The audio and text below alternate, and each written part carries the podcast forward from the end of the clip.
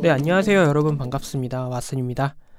녹음을 하면서도 가장 어려운 게 이 첫 마디인 것 같아요. 어떻게 첫 운을 띄워야 되나, 어떻게 말을 이어가야 될까 계속 고민하게 되는데, 아무래도 저는 지금 여기 녹음실에 혼자 있다 보니까 더 그런 것 같아요. 앞에 누구라도 있으면은 조금 도움이 많이 될 것 같긴 한데, 혼자 있다 보니까 아직은 많이 어색하고 이게 좀 그러네요. 더 익숙해지겠죠, 하다 보면. 네, 오늘이 3월 27일 수요일인데요. 지난 한 주 동안도 잘 지내셨나요? 사실은 저에게도 좀 특별한 일이 있었는데, 저한테만 특별한 일은 아닌 것 같아요. 전 국민적으로 이것을 좋아하는 사람들에게는 공통적으로 특별한 지난 한 주가 아니었을까 생각이 되는데, 뭘까요? 바로 프로야구가 개막을 했습니다. 지난주 토요일이었죠. 토요일에 프로야구가 2019 시즌을 개막을 했습니다. 여러분들도 좋아하시나요, 야구? 최근에 야구 인기가 높아지면서 아마 좋아하시는 분들이 많을 거라고 생각을 해요. 그냥 일반적인 사석에서도 그냥 만나서 처음 만나는 사람들도 야구 좋아하세요? 라고 해서 야구 좋아하는 사람들끼리 딱 만나게 되면 야구 이야기로 뭔가 이야기를 터나갈 수 있을 정도로 공감대가 상당히 크죠, 야구란 스포츠가. 오늘도 아마 보겠죠. 이게 끝나고 나면, 녹음이 끝나고 나면 아마 바로 시작하지 않을까 싶네요, 시간으로 딱 따져보니까. 오늘은 꼭 제가 응원하는 팀이 이겼으면 좋겠습니다. 응원하는 팀이 어딘지는 제가 말씀을 드리지 않을게요. 왜냐면 이게 좀 민감할 수 있기 때문에, 몇몇 분들에게는 좋지 않게 작용할 수 있기 때문에 저는 굳이 여기서 밝히지 않겠습니다. 그런데 저도 야구에 입문하게 된 게 조금 특이한 케이스예요. 특수한 케이스인 게, 제가 어렸을 때 초등학생 저학년 때인 걸로 기억을 하는데, 그때까지만 해도 저희 아버지가 야구를 되게 좋아하셨어요. 그래서 저를 데리고 야구를 같이 보러 다니기도 하고, 이제 TV 중계를 보면서도 같이 봤었는데, 사실 어릴 때는 별로 야구에 관심이 없었어요. 오히려 축구를 조금 더 좋아했었죠. 그러다가 한 번은 한국 시리즈를 딱 보게 됐는데, 그때가 저희 아버지가 응원하던 팀이 한국 시리즈에 올라가서 이제 우승을 겨루게 됐던 상황이었는데, 하필 그때 그 시즌에 저희 아버지가 응원하던 팀이 지고 맙니다, 한국 시리즈에서. 그리고 다른 팀, 그 경쟁팀이 우승을 하게 되죠.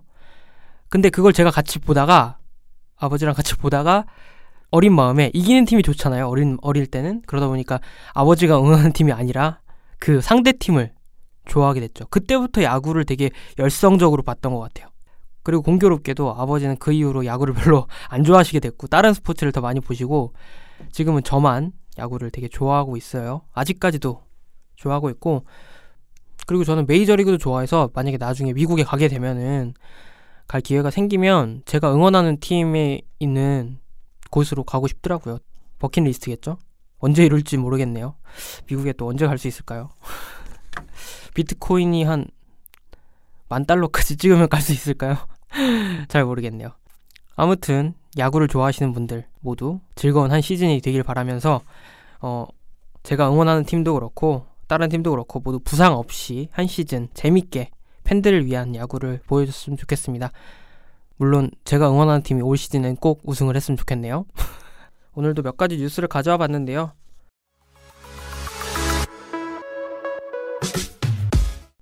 네, 첫 번째 뉴스인데요, 블록미디어에서 3월 22일에 나온 기사입니다. 헤드라인은 "그라운드X 가짜 클레이튼이 판매되고 있다".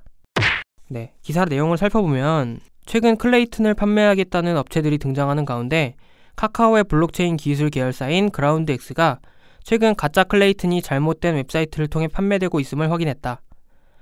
다른 곳에서 유통되고 있는 클레이튼 정보는 사기의 위험이 굉장히 높다는 공식 입장을 밝혔다. 그라운드X는 홈페이지 공지를 통해서 일반인을 대상으로 어떠한 토큰도 판매하지 않을 것임을 명확히 밝혔다. 네, 이런 기사네요. 다들 알고 계시나요? 그라운드X, 클레이튼, 카카오. 바로 카카오가 추진하고 있는 블록체인 프로젝트죠. 예전에 저희 시즌1에서도 다뤘던 적이 있는데, 이 클레이튼이 오는 6월에 서비스를 하겠다라고 이제 밝히면서, 최근에 웹사이트를 대상으로 투자자들을 끌어모으기 위한 그런 사기들이 생겨나고 있는 거죠. 이래서 문제가 많이 되고 있는 것 같은데, 얼마 전에는 카카오 코인에 대한 얘기도 있었어요. 이게 뭐냐면, 21일 바로 전날에 나왔던 이 기사에 바로 전날에 나왔던 얘기인데, 카카오와 그라운드X에서 클레이튼 뿐만이 아니라 카카오 코인이라는 독자적인 코인까지 발행을 할 계획이다 라고 기사가 나와서 이것에 대해서 이제 반박하는 기사도 나왔던 적이 있어요. 카카오에서는 공식 입장을 내면서 이제 클레이 이외에 다른 암호화폐 발행을 계획하지 않고 있다라고 이제 공식 입장을 밝혔죠.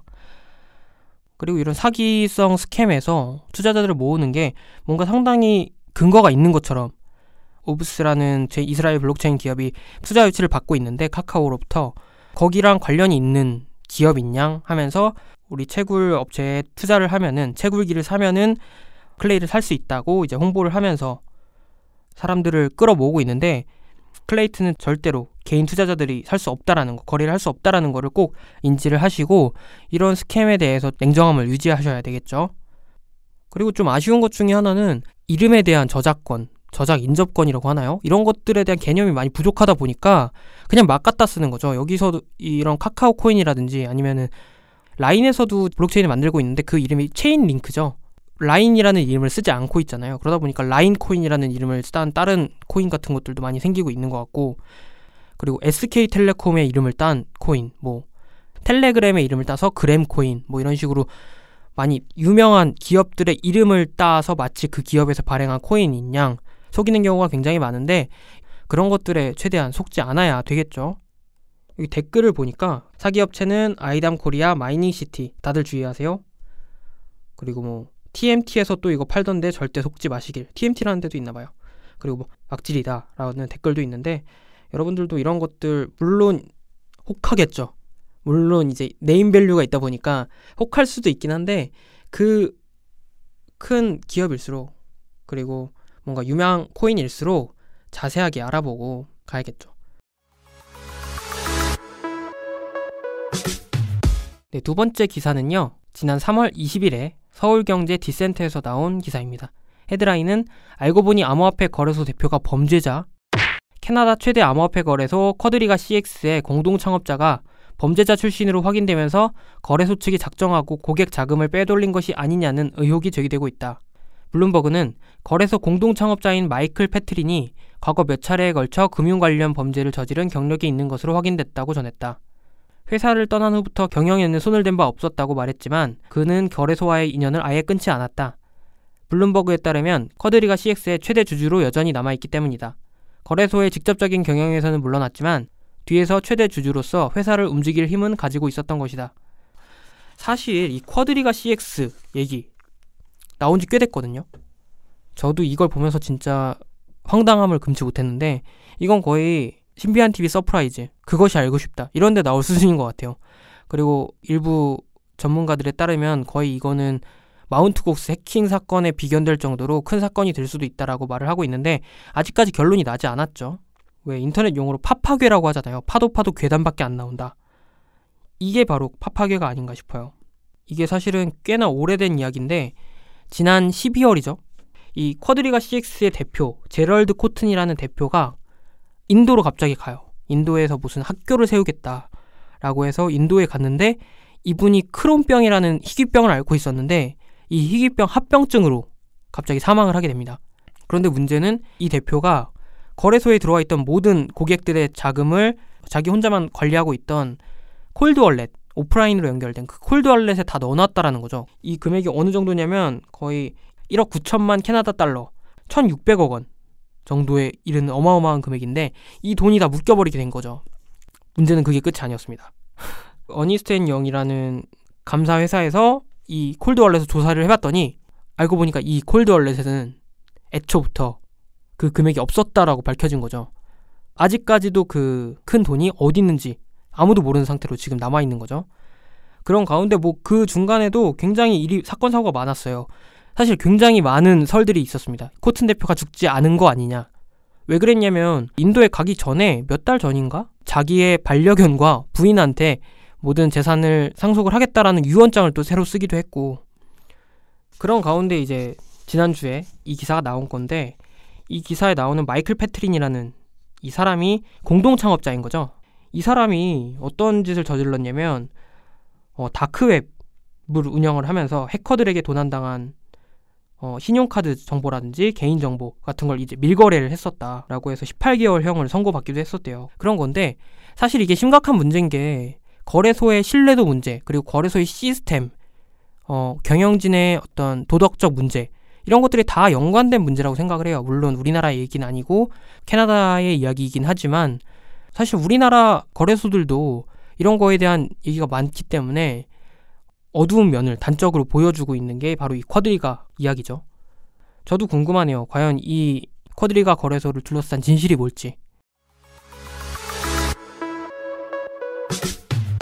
네, 세 번째 뉴스는요, 아주 짧은 기사인데요. 3월 26일에 블록인프레스에서 나온 기사입니다. 헤드라인을 보면 코인마켓캡 거래량 통계 완전히 조작, 해명 들어보니. 기사 내용은 암호화폐 시세 사이트인 코인마켓캡이 암호화폐 거래량 조작 논란에 휩싸였다. 암호화폐 자산 운용사인 비트와이즈는 지난주 공개한 보고서를 통해 코인마켓캡이 거래량 통계를 완전히 조작하고 있다고 밝혔다. 비트와이즈는 해당 보고서를 미국 규제당국에 제출한 상태다.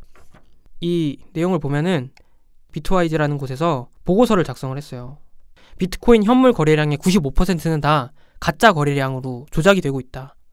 이 중에 실질적인 거래는 5%밖에 되지 않는다 라고 말을 한 거죠. 물론 보고서의 의도는 비트코인 선물 거래량이 실질적으로 많이 있고 현물 거래는 제대로 잡히고 있지 않다라고 말을 하기 위한 보고서였어요. 비트와이즈의 보고서는. 그렇기는 하지만 어쨌든 간에 코인마켓캡 하면은 지금 암호화폐 거래를 하고 있는 모든 사람들, 이 업계 사람들, 뭐 투자하고 있는 사람들, 그리고 처음 이 관심을 갖고 있는 사람들이 가장 많이 참고하는 사이트 중에 하나가 이제 코인마켓캡이고 신뢰를 하고 있는데 그 신뢰도에 금이 많이 간 거죠. 그래서 이제 코인마켓캡 같은 경우는 트위터를 통해서 공식 입장을 밝혔어요. 현재 사용자들이 피드백을 듣고 있다. 새로운 측정 시스템을 추가하기 위해 노력하고 있다. 라고 하면서 현재 암호화폐 회원 거래소의 순위를 재조정하겠다. 라고 해서 이제 사실상 이런 부분이 미흡한 부분이 있었다라는 걸 인정을 한 거죠. 그런데 사실 이 레이팅 사이트가 굉장히 민감할 수밖에 없는 게 우리 흔히 얘기하는 음원 사이트들이 있잖아요. 음원 사이트들도 굉장히 논란이 많잖아요. 음원 조작이라든지 어뷰징이라든지 뭐 방식을 이 산정 방식을 공개를 해야 된다. 많은 말들이 나오고 있는데 이런 부분에서 이제 순위 사이트가 갖는 특수성이 나오는 것 같아요. 굉장히 홍보 효과도 크고 그리고 공신력이 있기 때문에 이런 것들이 좀 투명하게 이루어지는 게 좋겠죠. 모든 사람들이 바라는 게 그것이고 특히나 이 블록체인이라고 하면은 뭔가 투명성과 보안 이런 것들이 가치인데 오히려 이 업계 쪽에 가장 레이팅 사이트의 핵심이라고 할 수 있는 코인마켓캡에서 공정하지 못한 기준을 가지고 순위를 산정한다. 이런 것들이 어떻게 보면 업계의 신뢰도를 많이 금가게 하는, 과연 진짜 믿을 수 있는 것인가? 그리고 어떤 기업들이 이걸 믿고 블록체인을 믿고 투자를 하겠어요? 그쵸?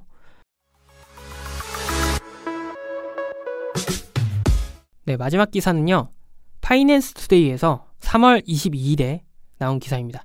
헤드라인이 당구 블록체인 업무 협약식 개최. 대한 직장인 채용 당구 협회와 아시아 블록체인 공공서비스 협회는 지난 3월 19일 당구 블록체인 업무 추진을 위한 협약식을 개최했다. 투명한 당구 수지의 확립, 그리고 아마추어 리그의 신뢰를 회복하겠다는 취지의 이번 협약이 가진 의미는 당구계의 커다란 반향을 불러일으킬 전망이다. 라고 하는데 개인적으로 좀 이 기사가 좀 재밌어서 가져왔어요. 이게 진짜 될까 싶은 거죠. 이게 정말 뭐지? 라는 거예요. 물론 이 블록체인이라는 기술이 워낙 기반 기술이기도 하고 여러 분야에 있어서 잠재성을 갖고 있고 뭔가 활용도가 높다라고 말을 많이 하죠. 그러다 보니까 4차 산업혁명의 핵심 기술로 꼽히고 있는 게 맞는데 이 당구에 블록체인을 접목을 한다는 거, 이게 과연 큰 의미가 있을까요? 물론 이 기사에서는 기사상으로는 자세한 이야기가 나오고 있진 않아요. 당구 수지, 당구 점수 같은 건가 봐요. 당구 치러 가면 너 몇 쳐? 나 뭐 200쳐, 100쳐 뭐 이런 식으로 말을 하는데 그런 당구 수지를 체계적으로 관리를 하겠다. 아마추어 리그에서. 라는 것 같은데 워낙 속이는 사람들이 많나 봐요. 이거를 속이고 내기 당구를 치다 보니까 문제가 많이 되는 것 같은데 신기하기도 하고 할 말을 잃게 만드는 그런 부분이 없잖아 있습니다. 네, 블록체인이 다양한 분야에 쓰이고 있고 이게 진짜 실효적인 역할을 한다면 좋겠지만 그냥 뭔가 여기도 적용하면 좋지 않을까라는 식으로 귀에 걸면 귀걸이, 코에 걸면 코걸이 식으로 진행을 하고 있는 건 아니겠죠? 이 협회 장님들이 두 분이 모여서 이 악수를 하고 있는 사진을 찍는 거 보니까 뭔가 그렇다고 이게 투자금을 끌어모으기 위한 그런 사기인 것 같지도 않아 보이고 아직까지 좀 시기상조가 아닌가 싶기도 한데, 이거랑 비슷한 얘기가 또 작년에 나왔던 적이 있었는데, 그게 뭐냐면 이세돌 구단이 블록체인 기술을 활용한 온라인 바둑 사업에 뛰어든다, 투자를 한다라고 해서 화제가 많이 됐던 기사가 있어요. 작년 2018년 7월 13일에 나온 기사인데, 이세돌 블록체인 기반 국제 바둑 리그 만든다. 이 블록체인 기술이 접목되는 바둑 프로젝트의 이름이 고블록이라는 이 프로젝트인데, 블록체인을 이용해서 한중일 중심으로 온라인 국제 프로리그전을 만들어 운영하는 거라고 하네요. 그리고 이 고블록은 블록체인 기술을 활용해서 리그전 운영의 투명성과 공정성을 제고를 하겠다, 높이겠다라는 말이죠. 운영 비용을 최소화한다. 그리고 균형 있는 보상을 제공하겠다.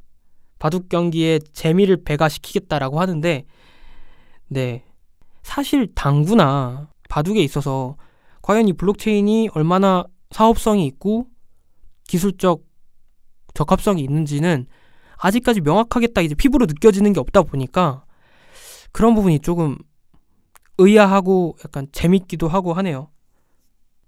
그리고 그 고블록 같은 경우는 온라인 국제 리그전을 운영을 하면서 구단, 기사, 기보 등을 토큰화해 발행을 하겠다. 그리고 이를 기반으로 투명하고 합리적인 토큰 경제를 만든다는 계획이다 라는 건데, 사실 이 부분이 제일 이해가 안 되는 거죠. 과연 이 특정 분야의 어떤 토큰, 이런 블록체인을 접목시킨다고 해서 그거와 그거에 특화된 토큰 이코노미 같은 것들이 활성화될 수 있을까? 다른 일반적인 산업에도 지금 그런 토큰 이코노미가 구축되지 않아서 문제가 많이 되고 있고 실효성 논란이 많이 나오고 있는데, 이런 스포츠 내에서, 일부 스포츠 내에서 활성화가 되는 게 과연 관련성이 있을까 싶기도 하고, 물론 제가 당구를 잘 친다거나 바둑을 잘 못 떠서 그런 것도 있겠죠. 혹시나 이런 거에 대해서 잘 아시는 분이 계시다면 좀 의견을 주신다면 제가 참고를 하도록 하겠습니다. 이런 부분들이 조금 재밌기도 하고 신기하기도 하고 기대도 많이 됩니다. 한편으로는 댓글을 보면은 긍정적인 의견이 좀 많아요. 블록체인 기술을 기반으로 바둑 생태계가 활성화된다면 좋은 일이라고 봅니다. 블록체인과 결합된 좋은 플랫폼이 나오기를 기대해봅니다 라는 말도 있고, 아마 제가 모르는 부분도 좀 있겠죠. 네, 저는 당구를 잘 못 칩니다. 저 개인적으로 대학교 때 들어가서 처음 당구를 쳐봤거든요. 근데 저는 약간 소질이 없더라고요. 재미도 잘 못 느끼는 것 같고, 바둑도 어렸을 때 저희 엄마는 바둑이랑 이런 것들을 별로 가르쳐주질 않았어요. 그래서 제가 둘 수 있는 거는 뭐 오목이나 그런 정도 그리고 포켓볼을 좀 즐겨서 치는 편이고 하다 보니까 이런 부분들에 있어서 얼마나 블록체인이 실효성이 있게 적용이 될진 모르겠지만, 네, 앞으로 또 관심을 갖고 지켜본다면 이 블록체인 기술의 발전을 지켜보는 또 다른 재미가 되지 않을까 싶네요. 부디 좋은 방향으로 진행이 됐으면 좋겠습니다.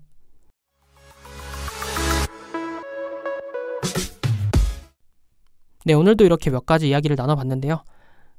오프닝 때도 얘기를 했지만 제 개인적인 기준으로 이 겨울과 봄의 경계가 바뀌는 가장 큰 사건이 바로 이 야구인 것 같아요. 저는 야구를 좋아하다 보니까 매년 야구 개막 시즌이 되면 이제 뭔가 봄이 되는구나, 봄이 왔구나, 새로운 한 해가 시작이 되는구나 라는 생각이 드는데, 아무래도 봄 하면 그런 느낌이 들잖아요. 새로운 시작, 새로운 출발, 새 학기, 설레임, 약간 이런 것들이 떠오르는 이미지들인 것 같기도 하고, 날씨도 뭔가 많이 풀리기도 하니까 기분도 좋아지고, 그래서 봄을 좋아하시는 분들이 많은 것 같아요. 이제 본격적으로 새로운 계절이 시작되는 만큼 블록체인이랑 암호화폐 쪽에서도 새로운 출발이 시작됐으면 좋겠습니다. 아, 그리고 저희 명탐정 코인 오픈 이벤트, 시즌2 오픈 이벤트 계속 진행 중이니까요. 여러분들의 많은 참여 바라겠습니다. 다음 시간에도 또 다른 얘기를 들고 저는 찾아오도록 하겠습니다. 오늘은 여기까지 할게요. 다음 주에 뵐게요. 저희 명탐정 코인은 팟빵과 아이튠즈 그리고 캐스트박스에서 들으실 수 있습니다.